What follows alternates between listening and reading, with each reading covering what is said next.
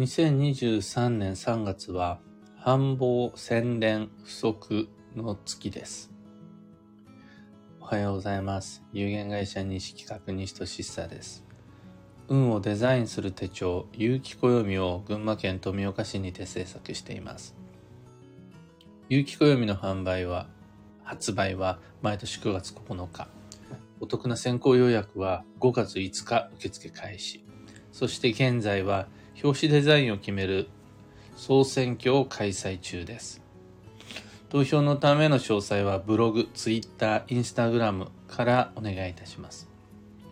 で、このラジオ、聞く暦では毎朝10分の暦レッスンをお届けしています。今朝は2023年3月の運勢と注意事項というテーマでお話を。明日から本年度最初の繁忙期である3月が始まります。ここが上半期の運をデザインする上で最も重要なタイミングとなります。有機暦を開いていただくとわかるんですが、本年度の最重要期間は3月じゃない。本年度の最重要期間は6月である。ただ、この6月は運を動かすというよりは、運が動く月になりそう。そうすると、自らの意思と選択で運を動かそうと思ったら、この3月に本腰を入れるということになります。この3月に待つ運勢と、そこでの言動の注意事項は何なのか、10分でご紹介すると、えー、ゆきこみお持ちの方は107ページの一番上ご覧ください。3月が洗練の月で個々の価値観が強まる。それぞれに備わる特徴が癖や欠点となり目立つ。好みの押し付け合いになると信用が傷つく。自分にとっての得、楽、喜びを優先させるのは危険。それは誰かの不満になる。会話と服装は礼儀正しく、他人の目にどう映るのか意識した選択を。というのが、ここ気をつけてねっていうところで、有機暦の中に書いてあります。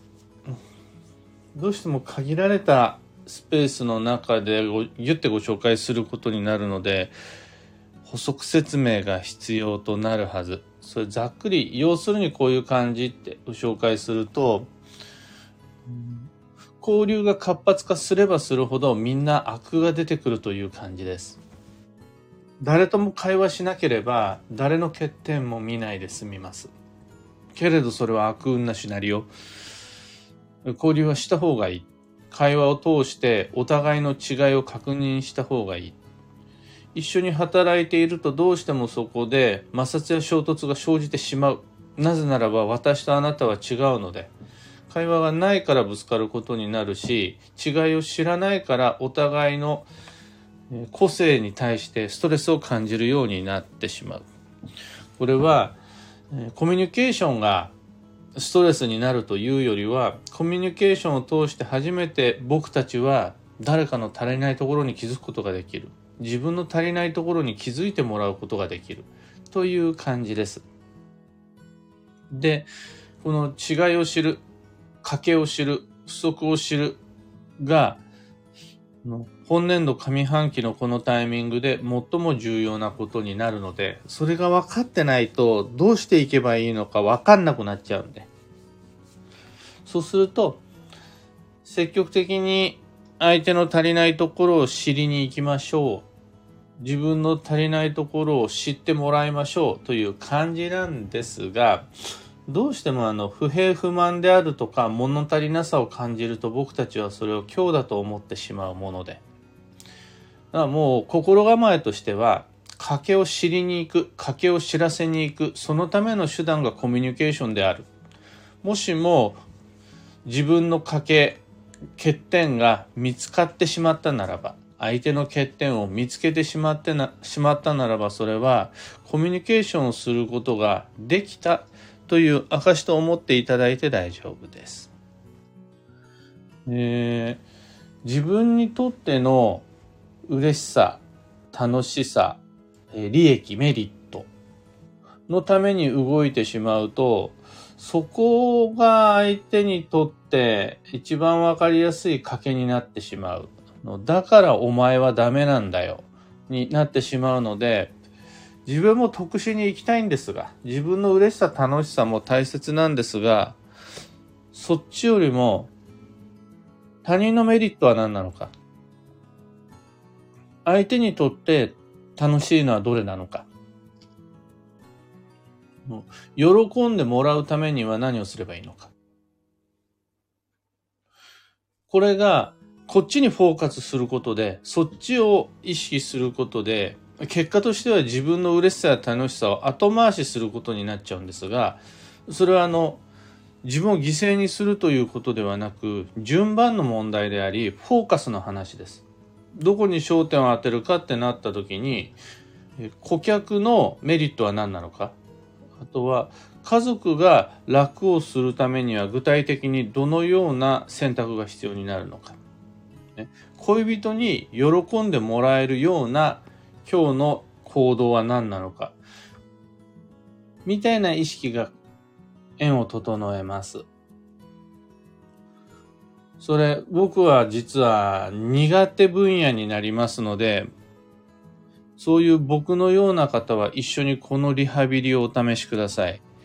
えー、差し入れ、お土産、プレゼントです。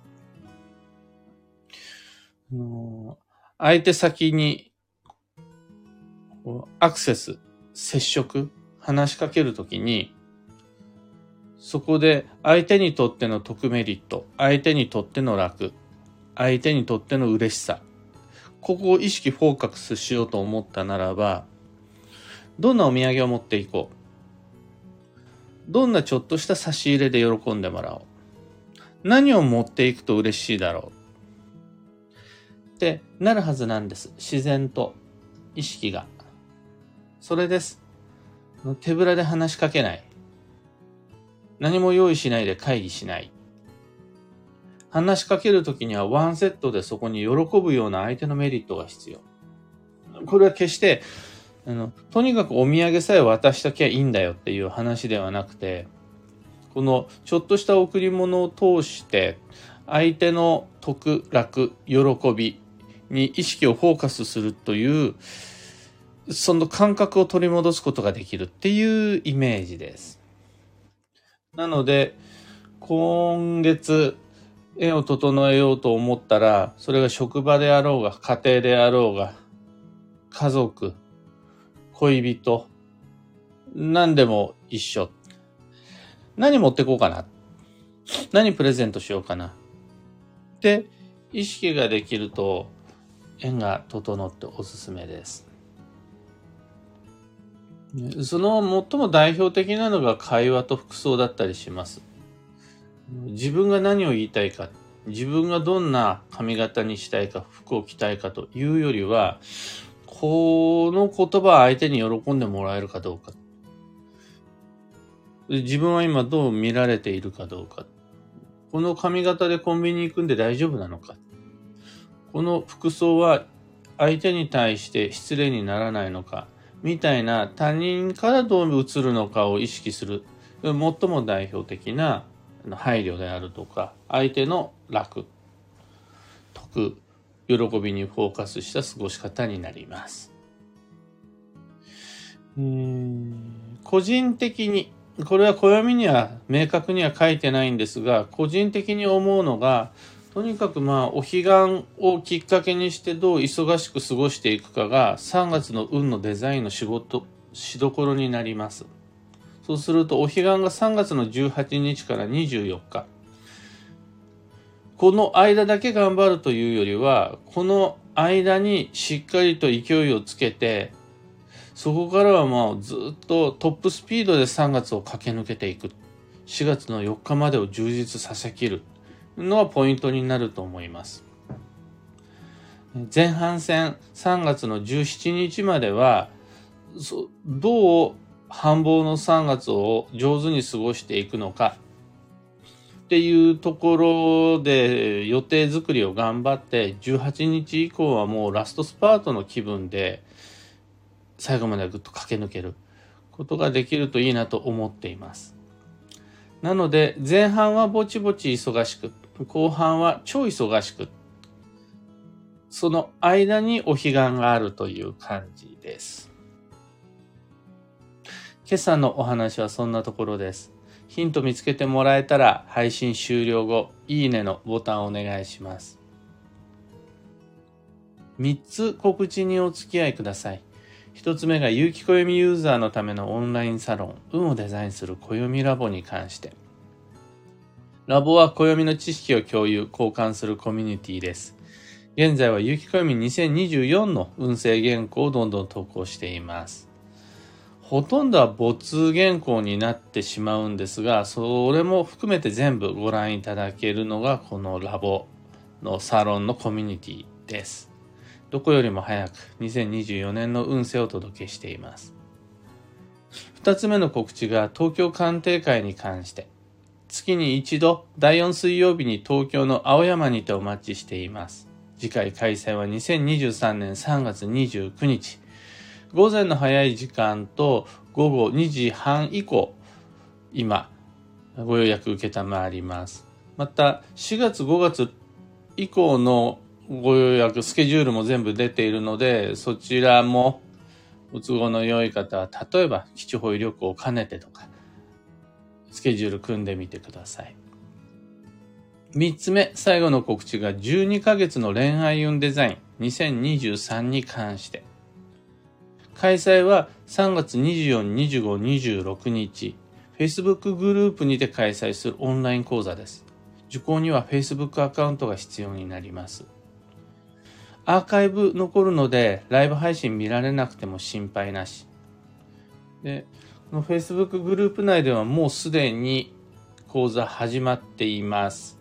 の恋愛運リハビリという当日を迎える前までにしておきたい恋愛アンテナを取り戻す訓練、練習みたいなもの、どんどん進めていますので、ぜひご参加ください。サロンも東京鑑定会も恋愛運デザインも詳細のリンク先は放送内容欄に貼り付けておきます。さて今日という一日は2023年3月5日日曜日。本年度最初の繁忙期である3月まで残りあと1日となりました。もうここからはあんまりジタバタしすぎずに未来に備えて体調整えてきち、よく寝ましょう。幸運のレシピはウコン、黄色い食べ物が吉です。パッと思いつくのは、ウコンを使ってるものだとカレー、たくあん。それ以外にもいろいろ黄色い食べ物があるんですが、このウコンのように粉末になってる黄色いものを使っているのがより良かったりします。まあ、とりあえずはカレーですかね。はおすすめです。今日のキーワードは修理。正常な状態に戻す。その心は、心も体も、物も、場所も、そこにはどこかしらに何かしらの不具合があるもんで、不具合を抱えているのは全てのものにとって自然なこと、当然なことだったりします。それ自体は仕方なしの問題なしです。ただ、それを放置する、無視しちゃう。